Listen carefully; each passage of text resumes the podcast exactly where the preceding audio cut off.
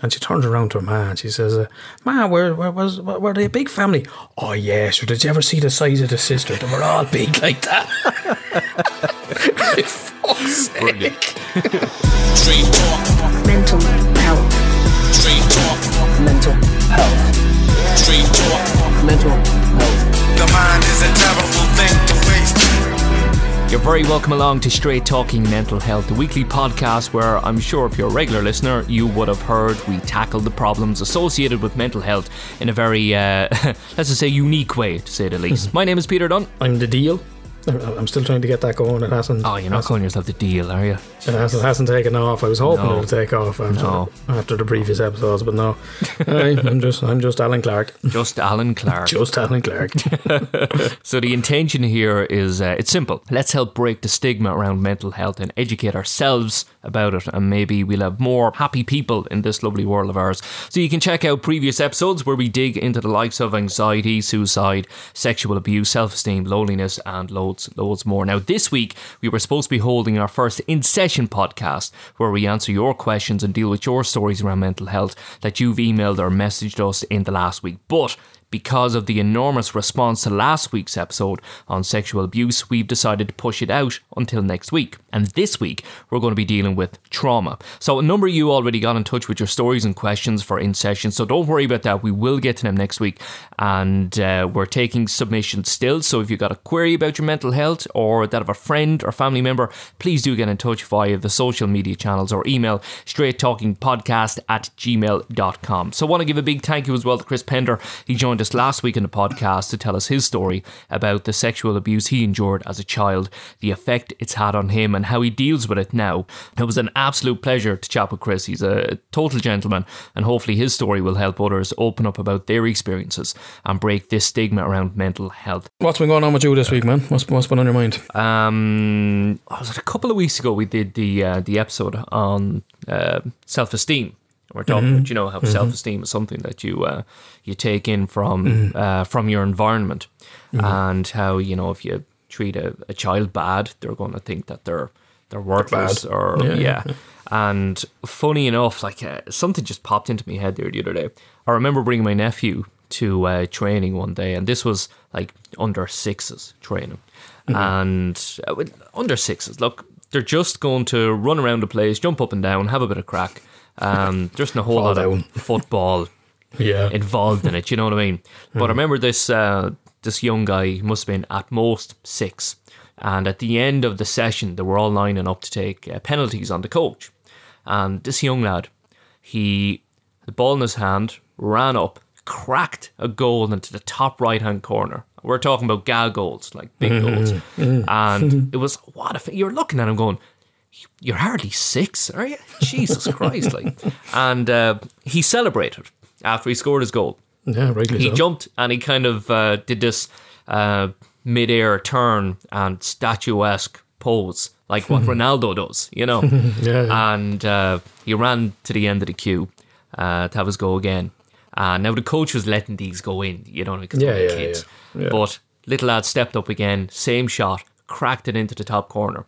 Coach dived to save the ball, and as soon as he grabbed it, he went, "Ha ha! I wasn't going to let you score that one after you celebrated the last time. Now go on, off with you." I'll put you in your place. Imagine that. Get back in your box, you A six year old. six year old child. If a child is six years of age and they score a goal and they want to celebrate, mm-hmm. let them. Yeah, What harm is it doing? yeah. But to say to this young lad who's clearly very talented, mm. get back in your box. Yeah, yeah. Don't be getting notions. Come on, lad. But that really, I, was- I was standing there looking at this going, would I say something to him? Mm. You know, none of my business, but Yeah, yeah. that's a horrific thing. This this is the problem with this job, man. This is the problem with what I do. Like when you spot stuff like that, you're like, oh fuck. Yeah. You know, it really get it really gets you. And as uh, you know, as as we talk about stuff, and I suppose you hear me talking about it, Yeah, yeah. you become a bit more sensitive to these kind of You do. things. Oh, yeah, you you know, see and, and it, all around it you. changes how you how you Yeah. see the world. Yeah, I, rem- I remember uh, one situation. Uh, I was down in Tesco's one day, and I met met someone I knew. They were there, and they had, had a teenage son with them. Oh, fuck! Oh, I'm just fucking down here buying him a, buying him a new Xbox game or something. Fucking shut him the fuck up and you know, fucking lock let him lock him up in the fucking attic and leave him up there.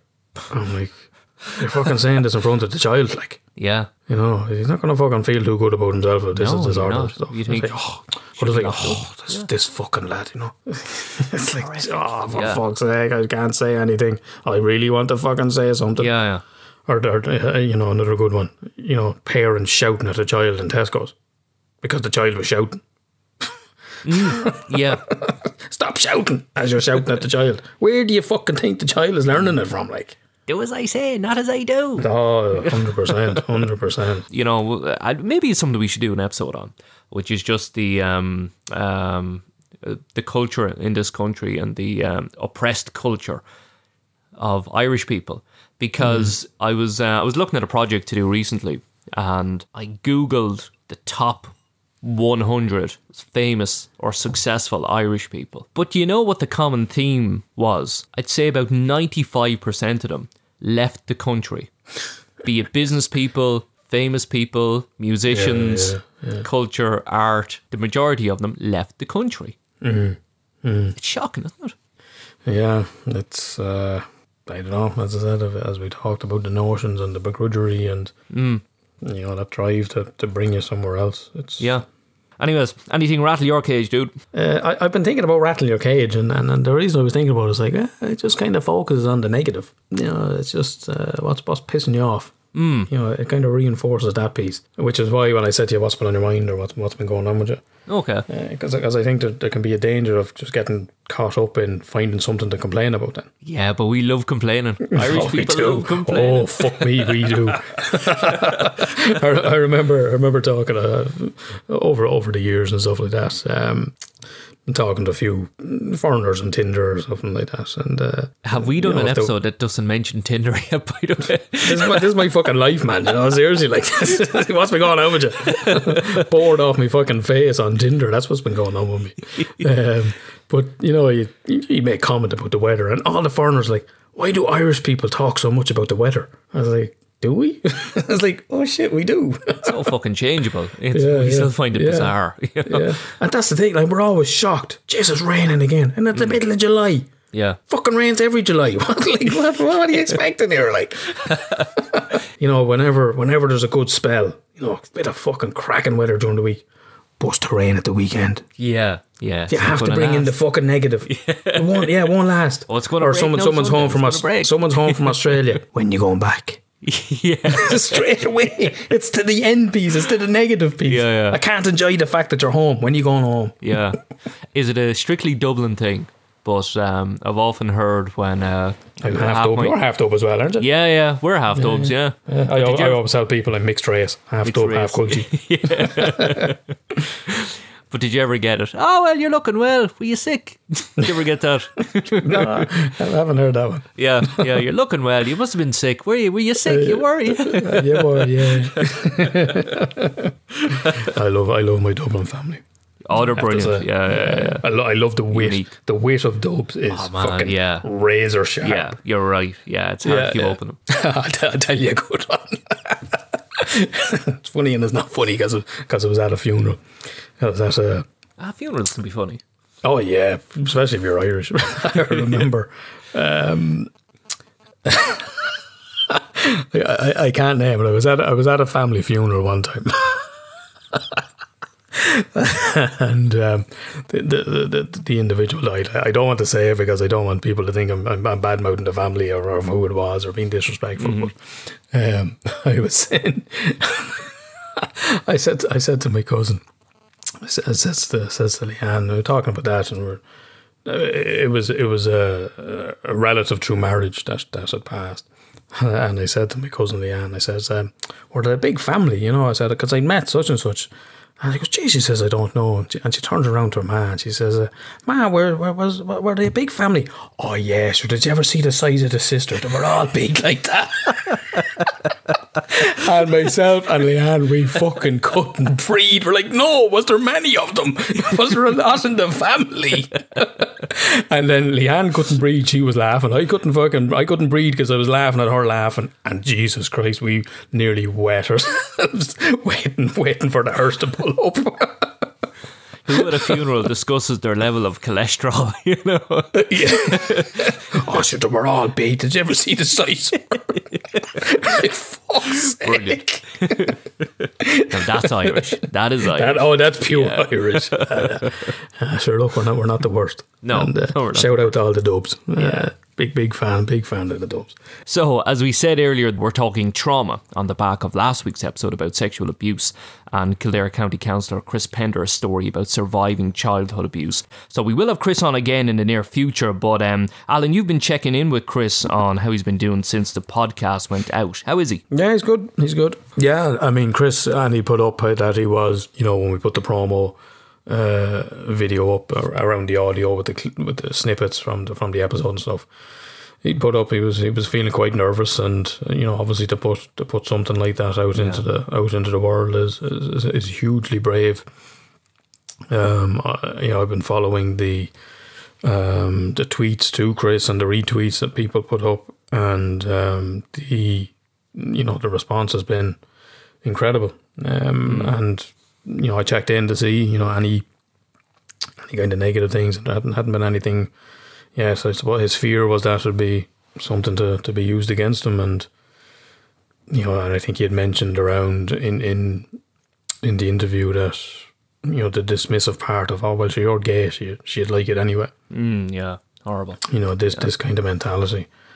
Um so and I think the support for us has been has been amazing as well you know people thanking us for for giving him the, the opportunity to to, to, to to get his story out there Well, look, at the end of the day, all we are is a platform.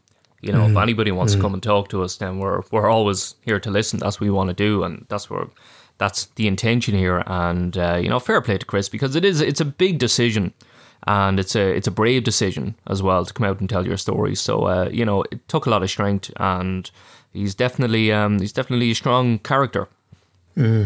Yeah, and look, I mean, and he and he is quite strong in that, and you know, you you, you heard it in, in the episode. You know, he kind of he's, he's had to be, and you know, uh, in, in the piece where he got very defensive around, you know, not wanting to be pitied. You know, because he's obviously being strong has been his his way of of, of coping with, with everything, and um, you know, and that becomes a part of your identity. Identity, and I, I'd mentioned it in the interview of you know, for for people that have stepped into the role, and and actually the interesting thing around it was that he he covered so much in what he said of stuff that's been touched on in previous episodes. Um, and we can get into a bit more detail around it later on, but. And I had asked him if he was the eldest. He was a middle Yeah, child. yeah, because you know you step into that role where where someone else and uh, Chris's Chris's brother had a very traumatic accident or something. His older brother, and so he kind of stepped in stepped into that role, and that's that's a very common thing within families where you know nature abhors a vacuum, uh, which is why I asked him if he was the eldest, because that would traditionally be the role of of the eldest to. Uh, step in, you know, to become mother's little helper, you know, it's the kind of nicknames or the, the, the surrogate spouse, you know, where the eldest, oh, you look after them kids there, well, you have to do this or I have to do that. And so the eldest become very responsible and uh, and they're used to, to, to playing that little that little helper role. But, you know, for, for people, uh, and uh, I've had clients before as well, where, you know, to talk about this kind of stuff and, I'd you know this, and I'd ask that you know were you were you the eldest? And no no I wasn't. And uh, I'd kind of like right uh, did the eldest not take on that role? No he was he or she was fucking useless. You know he he's a he's a waster so again the, you know nature abhors a vacuum someone will fill that role Yeah, to be the responsible one, to be the to, to be the fixer, and um, it's uh, it's there to try and keep that balance within the family. You Yeah. know, and any system relies on homeostasis, so it needs to everything needs to balance out. Nature has homeostasis; everything balances out. It all finds its place, and it, it maintains the the the environment, and and the family is like that as well. So how I would normally describe it to clients would be uh, it's like a child's mobile um, that hangs over their cot.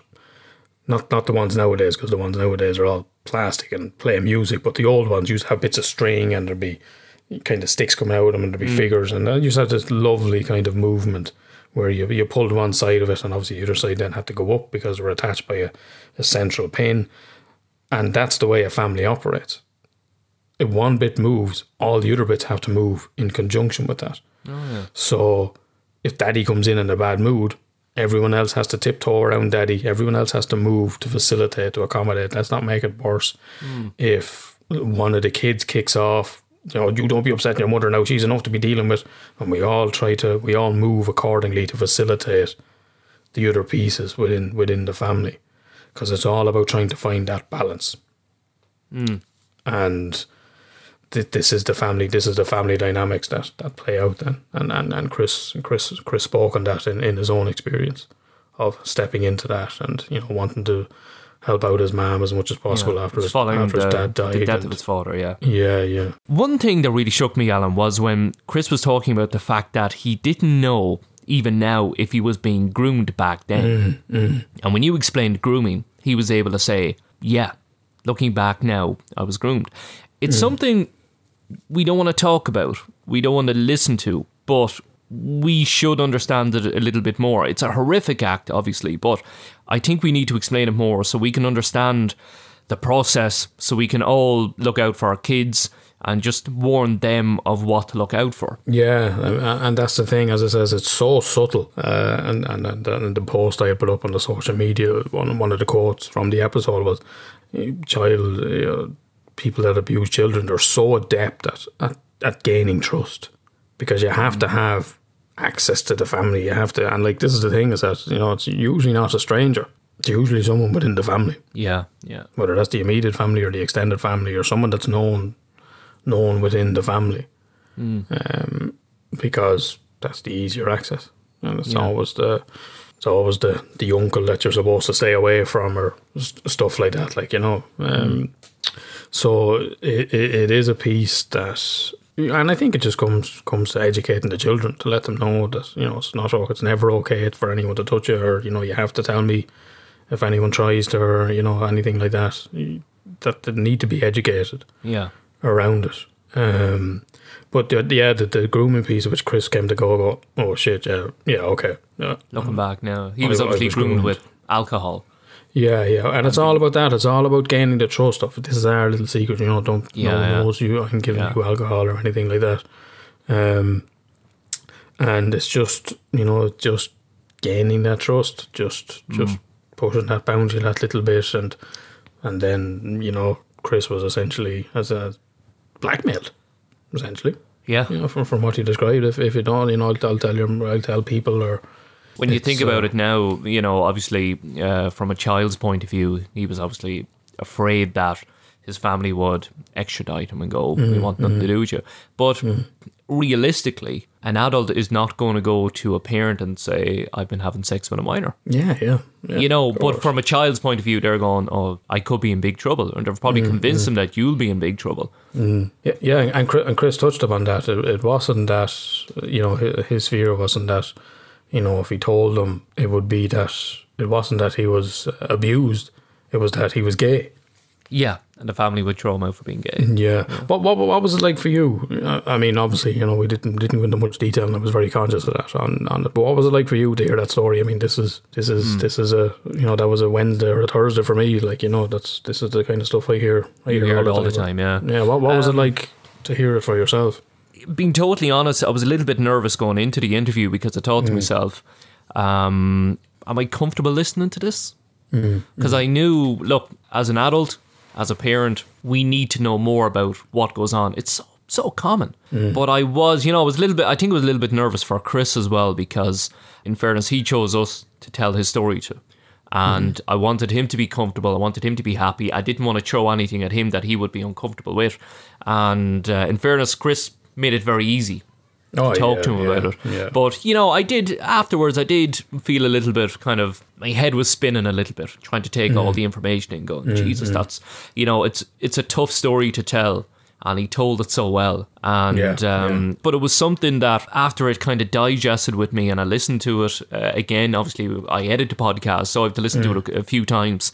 And um, the more and more I thought about it, the more I thought of questions to ask you now.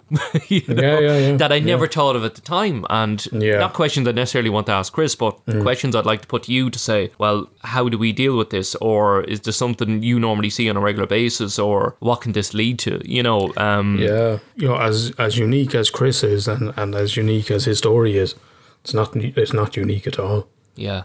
That is here, yeah. That yeah. that's I mean, Chris's story is basically textbook sexual abuse. That's not to dismiss or diminish his his experience. Absolutely, it's just, yeah. and I will, and I can guarantee you that I'd say anyone that has been through it and had listened to the episode was like, yep, yep, yep, yep, that, Yeah. yeah, because because I've heard it so many times. Yeah. You know, one thing that occurred to me as well is that how many people out there still don't realize that they have been groomed? Mm. You know, because I remember growing up where young girls would actually brag about having sex with adults. You know, it was mm, like a, mm, a badge of mm. honor nearly, and Yeah. delighted that they achieved this conquest. When in actual fact, they were more likely groomed. I, I remember a girl in my class, and she would blatantly and all the fucking stuff went around. Oh, she's a tramp, she's a slut, and she would be in school. You know, we'd be in fifth or sixth year and going around bragging about this affair she was having with a married man, and you know, she was 15, 16, maybe seventeen. Mm. You know, and look, there's obviously other, there's obviously other issues there that that's the world you're brought into, but Yeah. Um, yeah, look, and, and we all know it. We all know as teenagers, you know, and this is what we're talking. You know, when we talk about teenagers, that's a whole other kettle of fish than young children.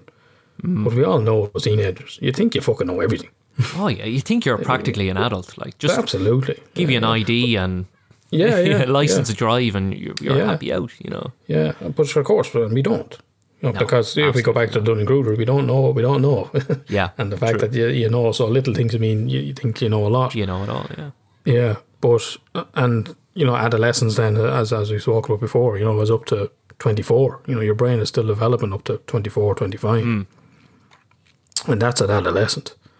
When you take children that have experienced trauma, and you know, childhood trauma is probably um, a better description for for the episode. Um, you know, that literally changes the way their brain forms. Yeah, true. Literally. Just on that note, um, and I am I'm a little bit conscious that we're talking a lot about Chris when this is, is childhood trauma in general. Like Yeah, Chris isn't yeah, here, yeah. and you know we will talk to Chris in the future. Uh, but one thing that struck me was um, when Chris said his coping technique was to forget it ever happened, Mm-hmm. and he was fine with that. But looking back at it now, it led him to isolate friends, discover the wrong friends, and it led him to some very unhealthy relationships. So Mm-hmm. by just saying forget about it and move on, it does have an effect on you. Yeah, yeah, and again, you know, I didn't. I wanted, I wanted to allow uh, Chris to tell a story, and which is why I suggested we do a kind of follow up around trauma in and of itself, um, because you know, I didn't, I didn't want to get into the kind of the informative piece that I normally do on it. You know, I wanted to kind of give the scope for Chris to to, to, to tell his story. Um, so what what what you're talking about um, with that, um, and as as I said, for young kids, it literally changes their brain. It literally changes how your how your brain is wired. And this, this I'm not I'm not talking about Chris with this. I'm talking about in a, in a general sense that your brain is literally changed by this. So what um, when we talk about trauma, so there's, there's two kinds of trauma. There's type one trauma and type two trauma. So type one trauma is a one time event. So this would be a car crash or a, a physical assault or sexual yeah. assault. It, it, it's a one time event, and usually with that, then there is usually a strong memory. You, you basically remember everything about it, um, gener- generally speaking. And then type 2 trauma is uh, ongoing, repetitive, and it tends to be interpersonal. So, uh, by interpersonal, I mean it's, it's involving another person. And this is where physical abuse, sexual abuse um, comes in. So, for people that have experienced type 2 trauma, uh, you know, when we think about trauma, and, you know, we think about a, you know, a soldier in a war zone or something like Yeah. that, and, uh, you know, they hear they hear a loud bang and they, they duck and cover uh, because that's that's what's um, that's that's what they learned, you know.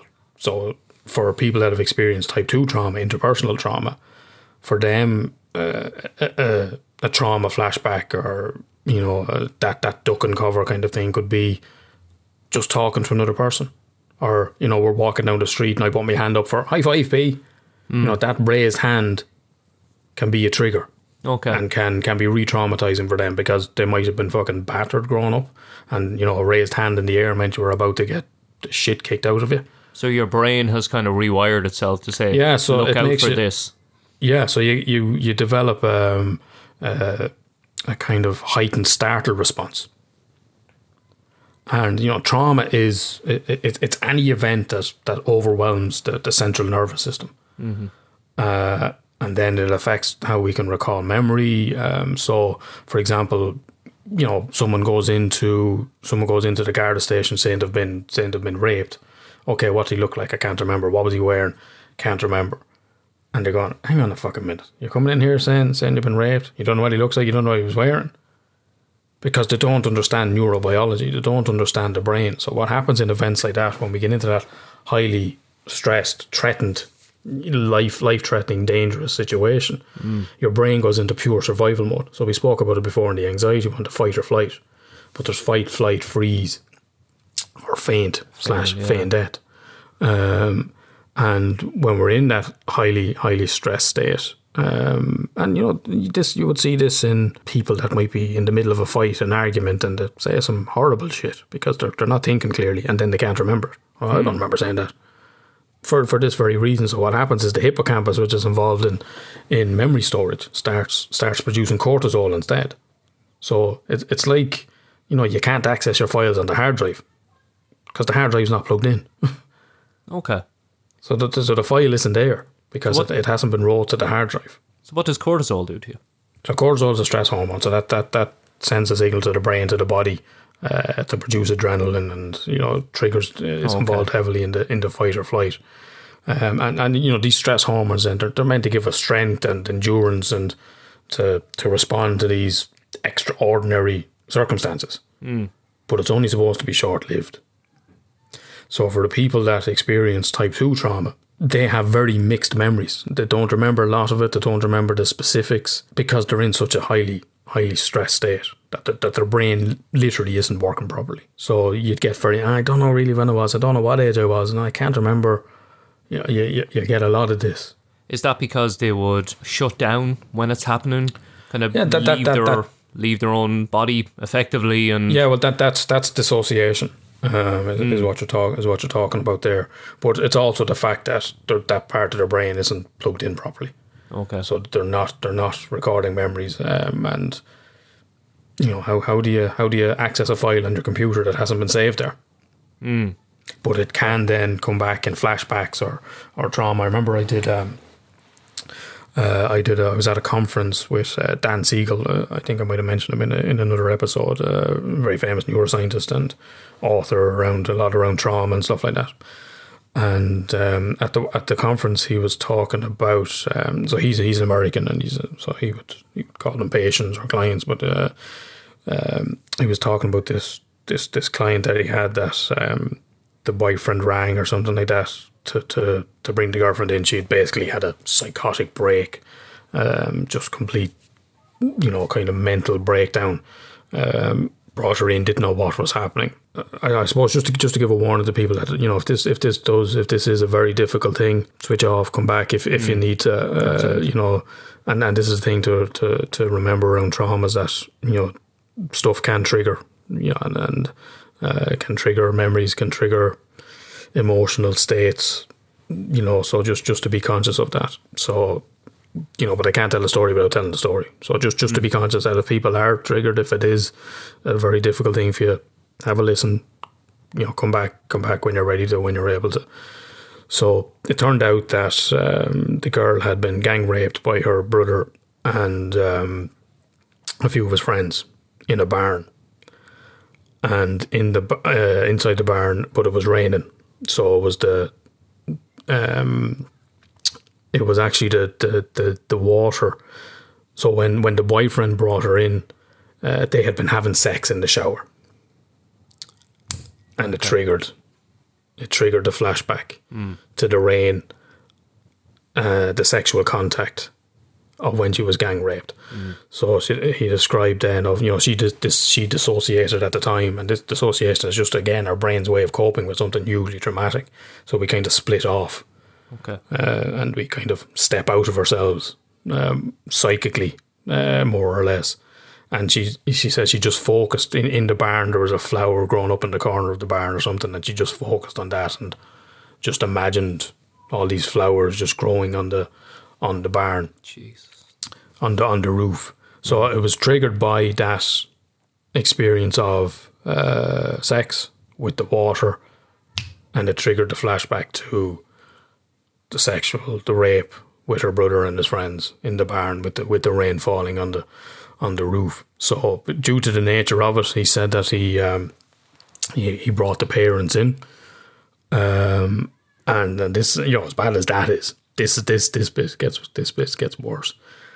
Uh, he said the, the parents were both educated. I think both PhDs. You know, so educated, probably quite wealthy individuals, and um, the father would kind of excuse it as, uh, "Oh, but your um, her little Jenny up the road, her her brother used to have sex with her, like." And he was just kind of like, "Oh yeah, but sure." And then it transpired that he had raped raped her, and he spoke about it. And and Dan Siegel said he, he, he didn't know what was worse, hearing the story or hearing hearing the father admit so casually within it Yeah.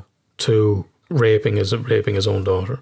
He said he had to sit on his hands for wanting to pretty much box the head off them. Like, um, so there's there's your dissociation. There's your traumatic flashback. What's the difference between trauma and PTSD? So, P- so PTSD is after the event. So that's that's post traumatic stress disorder, and um, so this is where there's nightmares, there's flashbacks. Um, you know, I, I've had clients, you know, um, with the, um, you know, that have that have been sexually abused in childhood, and they're and they're coming in, and something happens, some trivial event in their in their life happens or someone says something or something happens and they just get flooded then again with all these flashbacks. And the thing about trauma is when, when an individual is experiencing uh, a traumatic flashback, because the kind of memory isn't stored properly. And, and the guy that literally wrote the book on trauma, Bessel van der Kolk, and uh, the name of the book is The Body Keeps the Score. So trauma is held in the body. It isn't stored as uh, as a as a memory as, as we know it. And this is where therapy comes in to help with that because it's nearly like um, it's nearly like just these sporadic emotions trapped in the body and trapped in the brain, and there hasn't been a linear thought process. Which is why uh, you know for for someone that experiences trauma, that's experiencing a flashback, that their brain is considering that as if it's happening in the here and now. It, Okay. it doesn't it doesn't register it as a as a memory. Okay.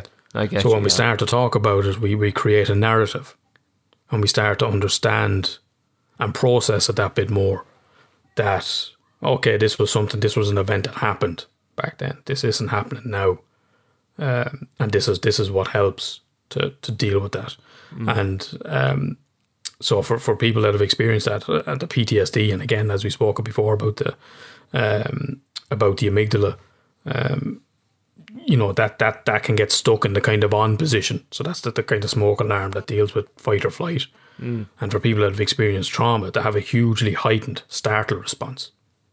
So for anyone out there that's experienced uh, sexual abuse or physical abuse, you know that they're very jumpy. So the slightest bang and they're and they're jumping out of their skin. Uh, I had a I had a girlfriend before who um, had experienced severe physical abuse in childhood. There was there was also incidences of uh, sexual abuse uh, from a from an external family member. And if I was coming up the stairs, I'd have to bang on the stairs as I was coming up to make to let her know to let her know I was coming. Yeah. The amount of times I just walk into the room or I call her name and she would leap out of her skin Wow. like like like you like you couldn't imagine like a, like a gunshot went off beside her head. So, Uh, would trauma then lead to other issues like anxiety, like depression, Yeah, yeah. and Yeah, so as I, as I said, it gives you that uh, so uh, that that heightened startle response. And you know, for people then with trauma, with PTSD, so they start re-experiencing symptoms, so they get flashbacks. So it could be just anything that triggers it. They could be walking down the road, the experience, the experience a flashback of straight back into.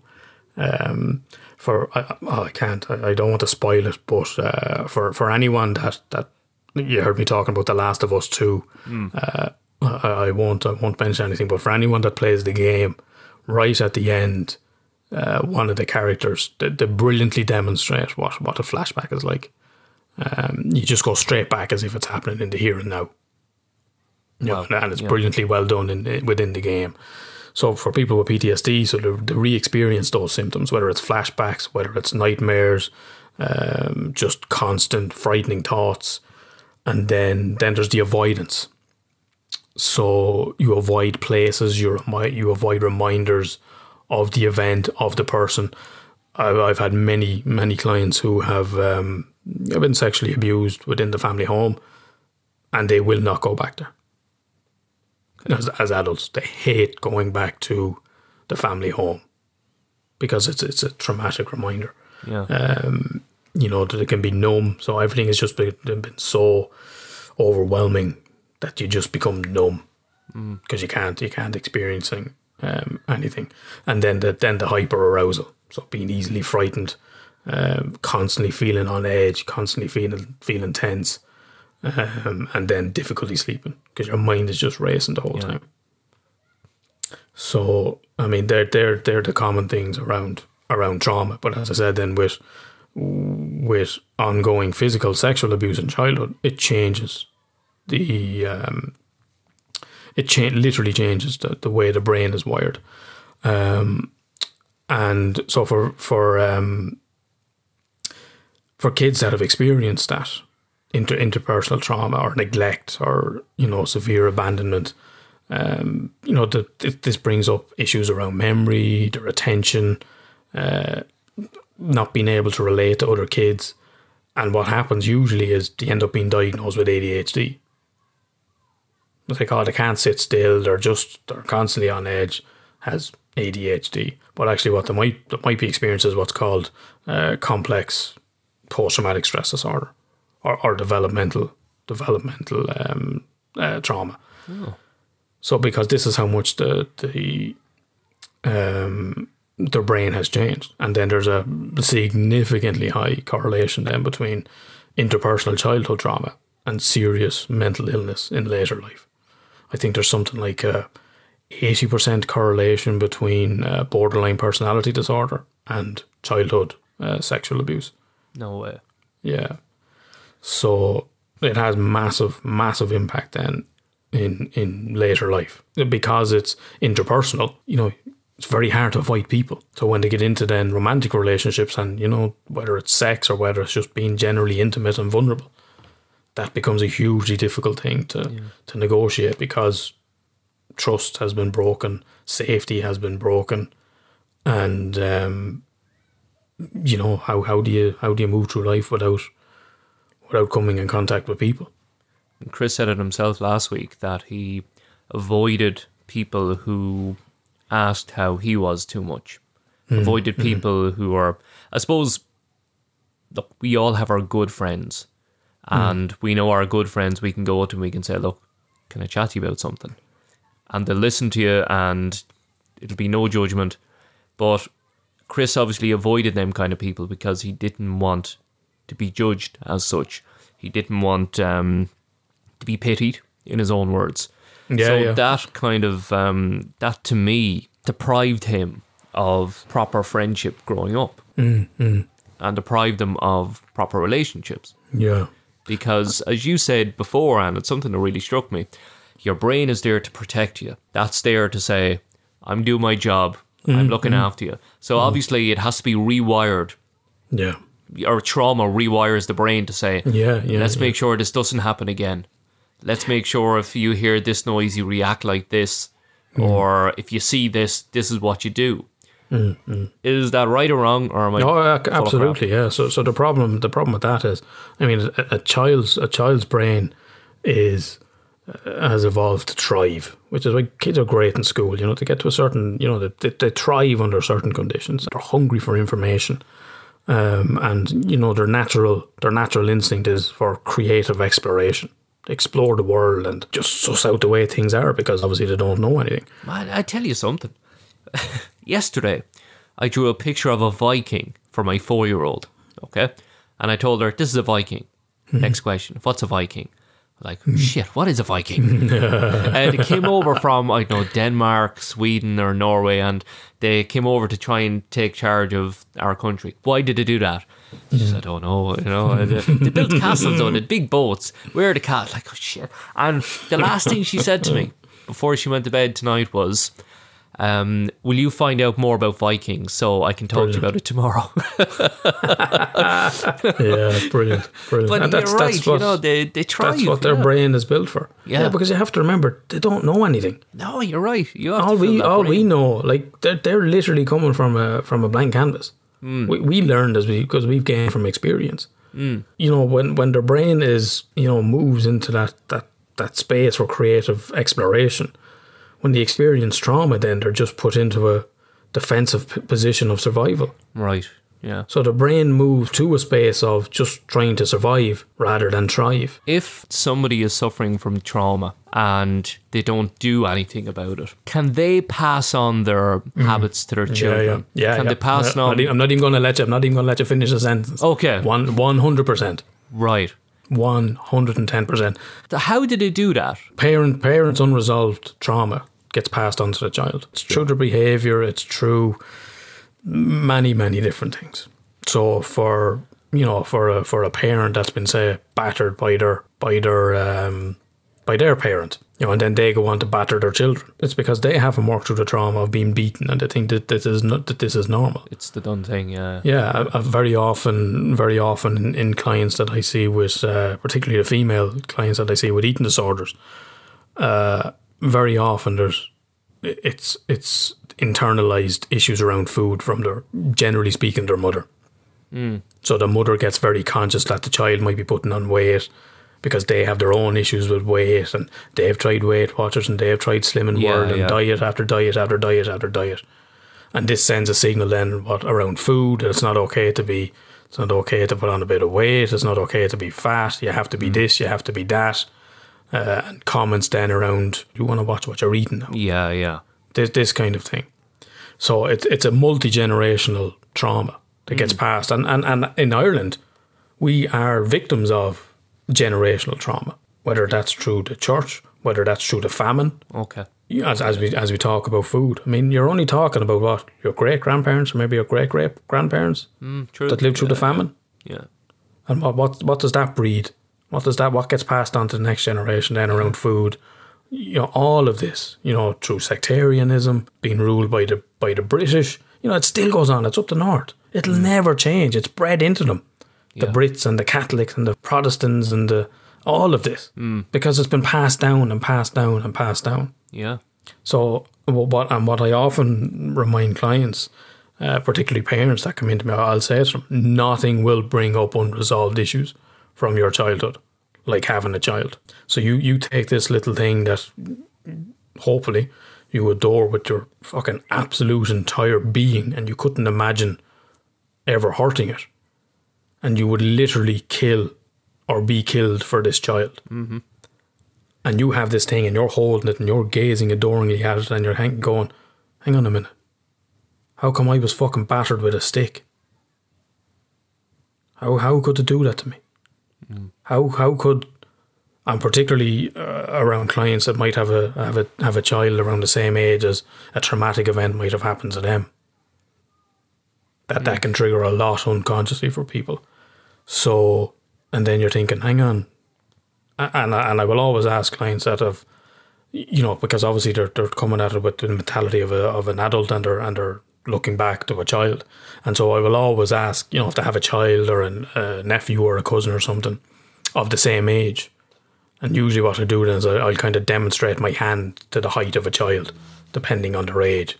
So two year old obviously very low, you know, maybe a four year old up to up to my hip kind of thing. And and I've had clients cry when I've done that. That they imagine a child that size being beaten or being sexually abused mm. Because that's what they were. But when you can when you can imagine that, and I'll say, can you imagine your daughter? Can you imagine your son being beaten with a stick hmm. the way you were? Can you imagine your daughter, your son being sexually abused, coming to you, telling you about it, and you telling them to shut up? Jesus Christ. You know, and they and they can't fathom it hmm. because it, it it beggars it beggars belief. Yeah. Yeah. So, how do we get over trauma? generally you need some good people in your life.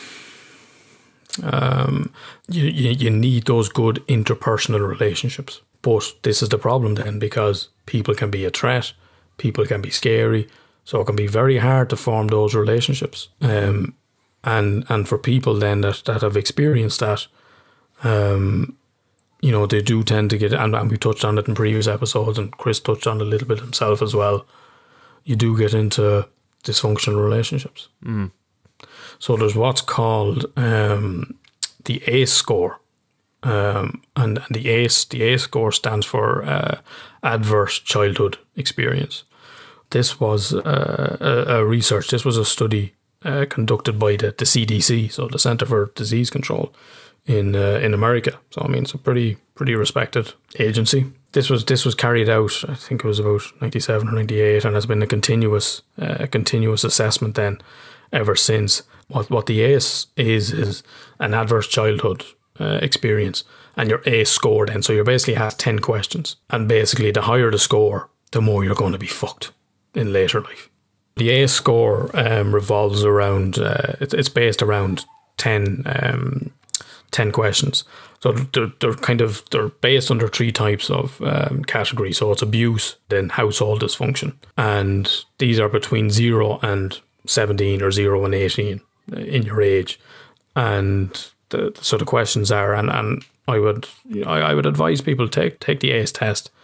Uh, you'd be very surprised, and you'll be very very more surprised then of the uh, the outcome of this. And this, I think, this was done with like seventeen thousand participants. So, question one of ten. So, before your 18th birthday, did a parent or other adult in the household often or very often swear at you, insult you, put you down, or humiliate you, or act in a way that made you afraid that you might be physically hurt? Before your 18th birthday, did a parent or other adult in the household often or very often push, grab, slap, or throw something at you, or ever hit you so hard that you had marks or were injured? Before your 18th birthday, did an adult or person at least five years older than you ever touch or fondle you, or have you touched their body in a sexual way, or attempt or actually have oral, anal, or vaginal intercourse with you? Before your 18th birthday, did you often or very often feel that no one in your family loved you, or thought you were important or special, or your family didn't look out for each other, feel close to each other, or support each other? Before your 18th birthday, did you often or very often feel that you didn't have enough to eat, had to wear dirty clothes, and had no one to protect you, or your parents were too drunk or high to take care of you or take you to the doctor if you needed it? Before your 18th birthday, was a biological parent ever lost you through divorce, abandonment, or other reason? Before your 18th birthday, was your mother or stepmother often or very often pushed, grabbed, slapped, or had something thrown at her?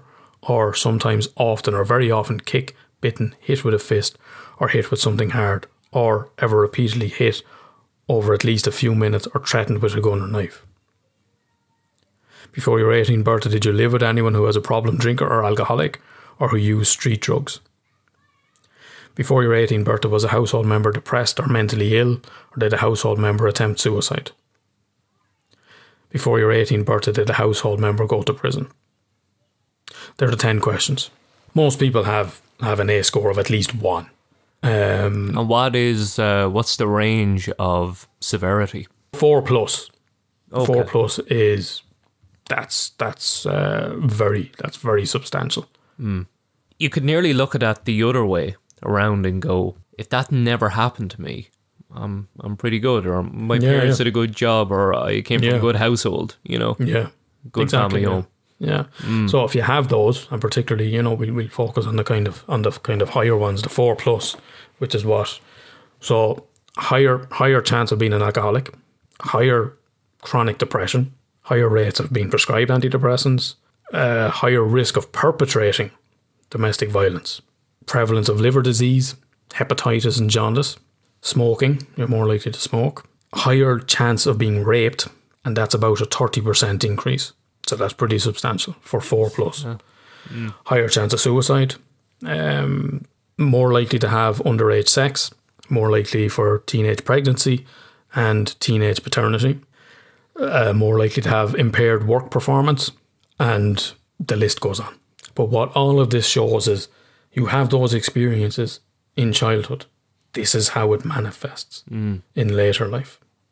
Yeah. You know, your your difficulty then forming relations, maintaining relationships. It's it just goes on and on, which is why uh, the ACE, the ACE score and the ACE test has such a massive, massive societal implications that these things need to be nipped in the bud. We need to address these things at the source in childhood because obviously then this has a huge impact on society in terms of healthcare costs, imprisonment, divorce, uh, school.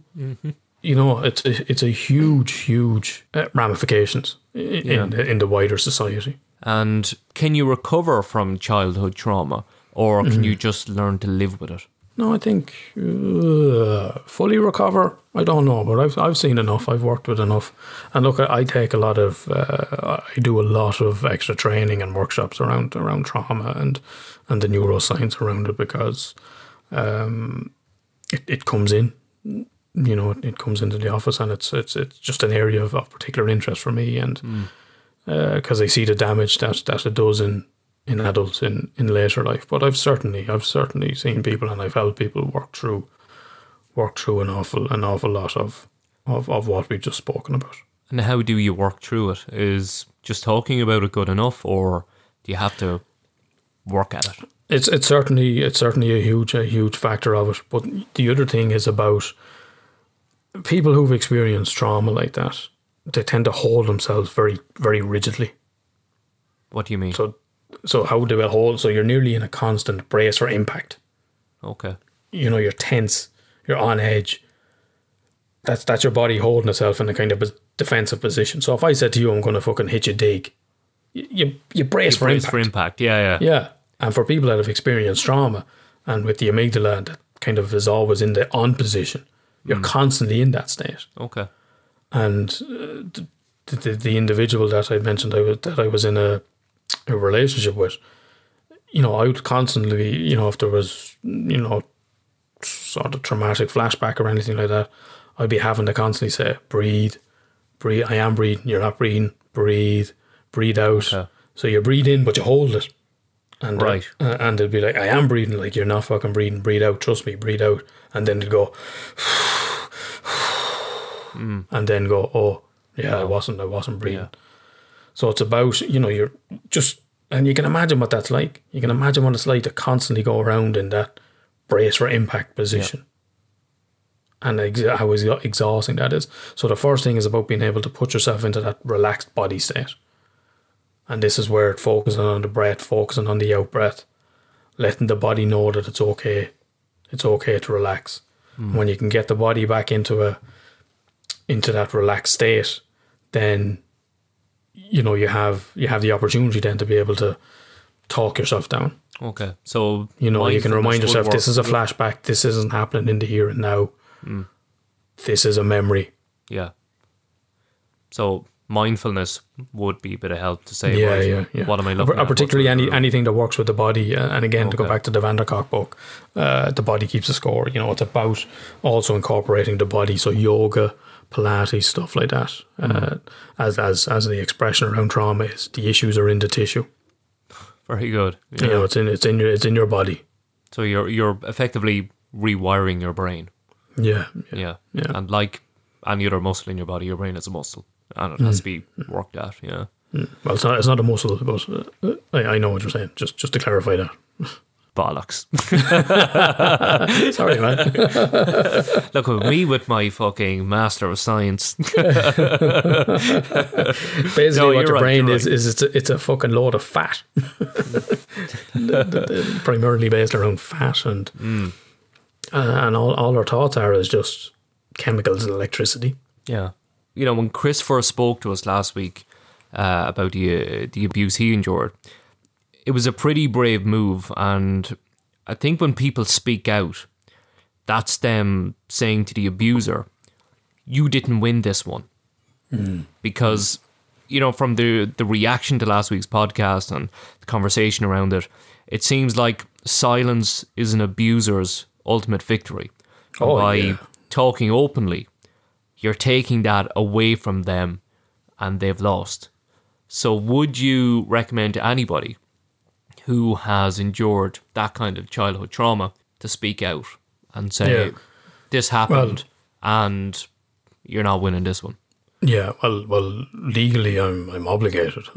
I'm ethically obligated to, to encourage a client to to report um, because it's now illegal. It didn't used to be illegal, but it's now illegal not to not to report it um, because it comes under the Children's First Act, Okay. and it's not about necessarily getting justice, but it's about making sure that no other children are at risk from from that individual. But then we get into Tusla and the reporting and the yeah, as we did that- last week. Yeah, all that was goes along with that, like- shocking. Yeah, But th- there is also the piece around um, what I'd also always encourage clients is it's about empowering them yeah, to do it and to get the justice for themselves.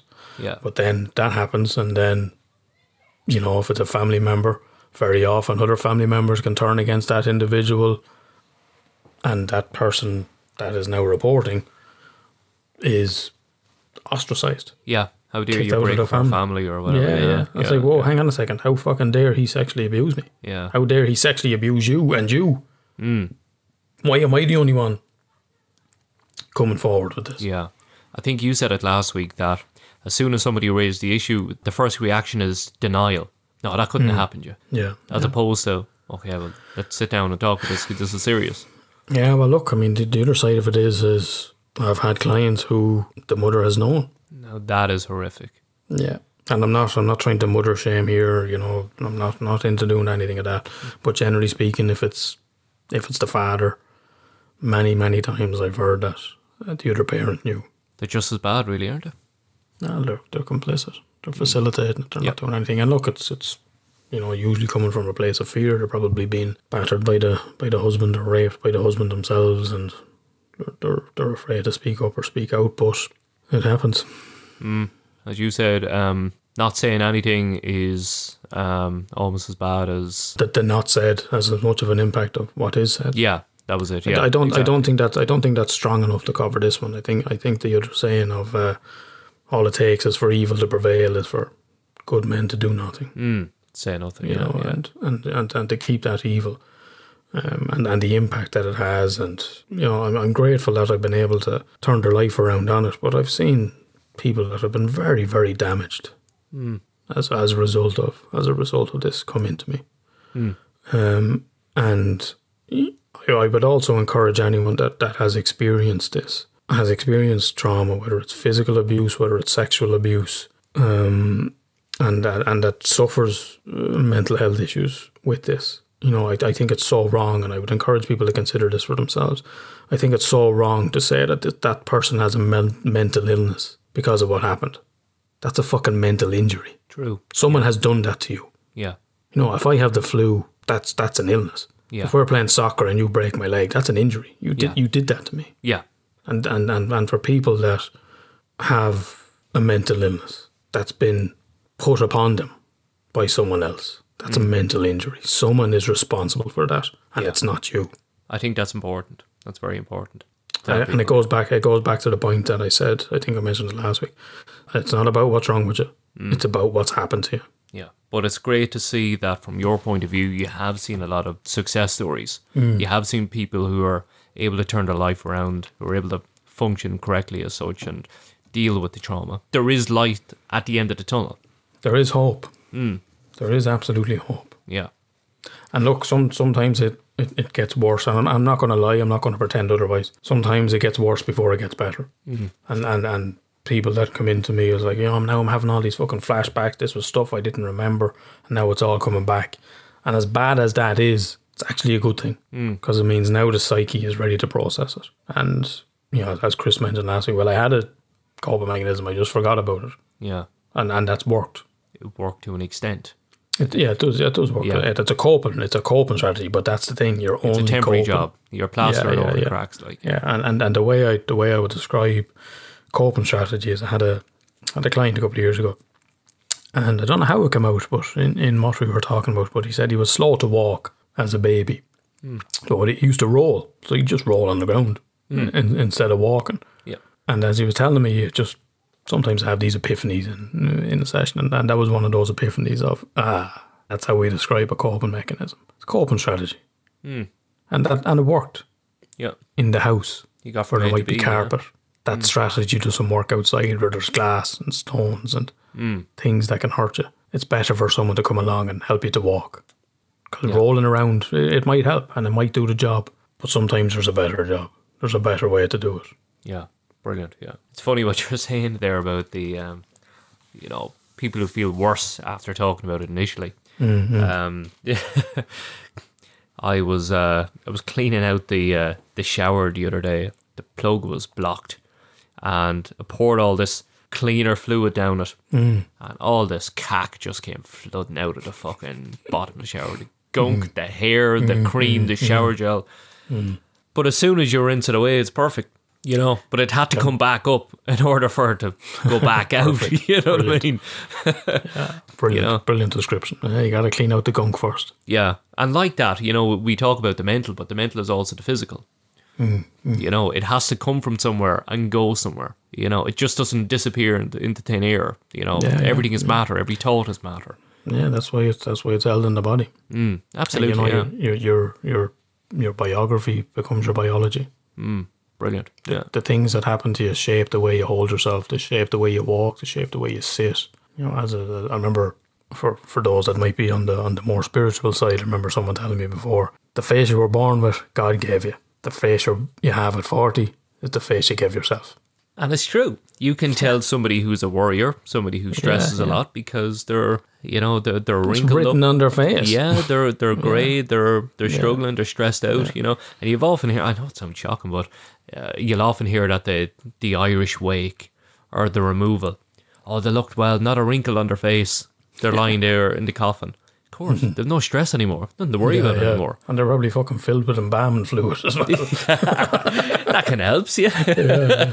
But yeah, and, and it's the reality. And, you know, as, as we joked about Tinder earlier, you know, very often people would say to me, Oh, you don't look your age. I say, Yeah, I don't hmm. smoke and I'm not a big drinker. yeah. And and I would see it. I would see the difference on, on dating sites between smokers and non-smokers. I mean, hmm. that's just a simple example of it. Yeah, yeah, yeah. If you have been affected by by anything that's that's that's been discussed uh, within this topic, we understand it is it is a very heavy topic. It's a very serious situation, but uh, it does need to be talked about because abuse thrives on silence, and and we need to we need to break that silence. We need to we need to break that stigma, and, and people need to understand that as as a child, you know, you had you had no choice in this. Uh, you were the child. These individuals are adults. It is important to keep yourself safe. If if this topic has triggered anything for you, please do reach out to someone you care about, someone that is safe or a professional. If this if this has brought brought stuff up for you, if you would like to share your own story, and you know, I think I think from what many people will will know from listening to Chris's story is it's very relatable for for individuals that have gone through this. Please please do get in contact. Um, let us know your story if there's anything you'd like to share. Anything you're comfortable, something you want the world to know of what you went through, in the hope that it may help someone else that has gone through this, then, then please do get in contact. Email us at straighttalkingpodcast at gmail or get us on, on any of the social media. We, we we will hold that information in the strictest of confidence. We will reach out to you if, there, if there's anything else you'd, you'd like to talk about. But, but please do keep yourself safe. Turn to someone that is safe for you, someone you trust. Talk to a professional if you have to. But most importantly, look after yourself. How was that for you? There- there- it's a very heavy topic. It's not, it's not easy to hear some of this stuff. I never thought of trauma. You know, it's something I never associated with. Uh, you know, people obviously go through um, abusive childhoods and that.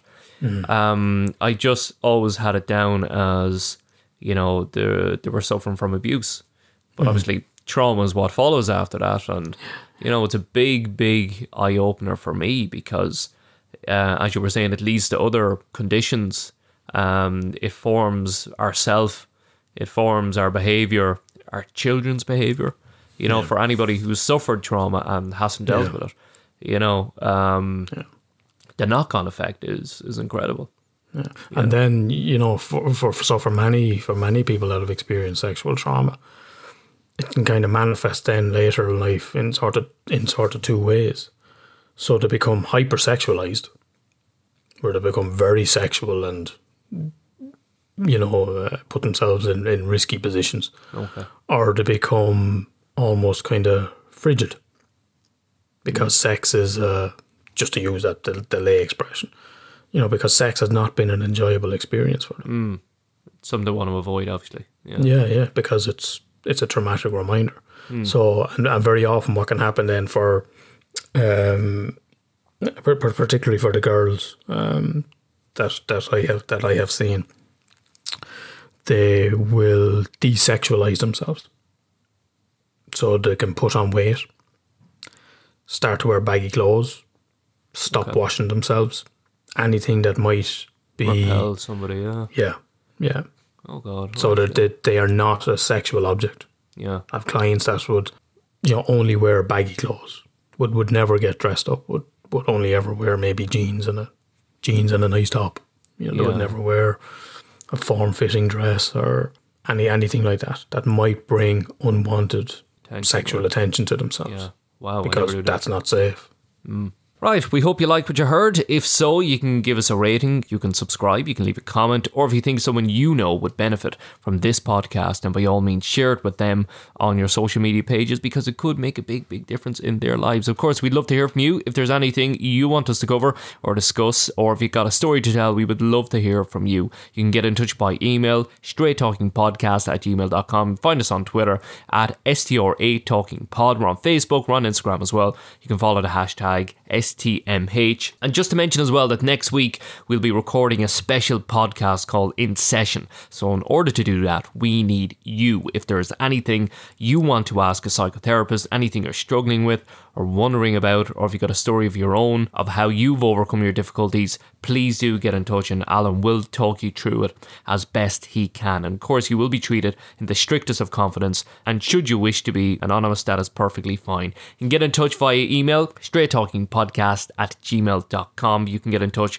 by Facebook and Twitter as well. Want to give a big shout out as well to Fiona O'Brien for the podcast music. This guy is an amazing producer, beat maker. You can catch him on Facebook at FOB Beats if you're a singer, rapper, or whatever. This guy, he can play with more keys than a janitor.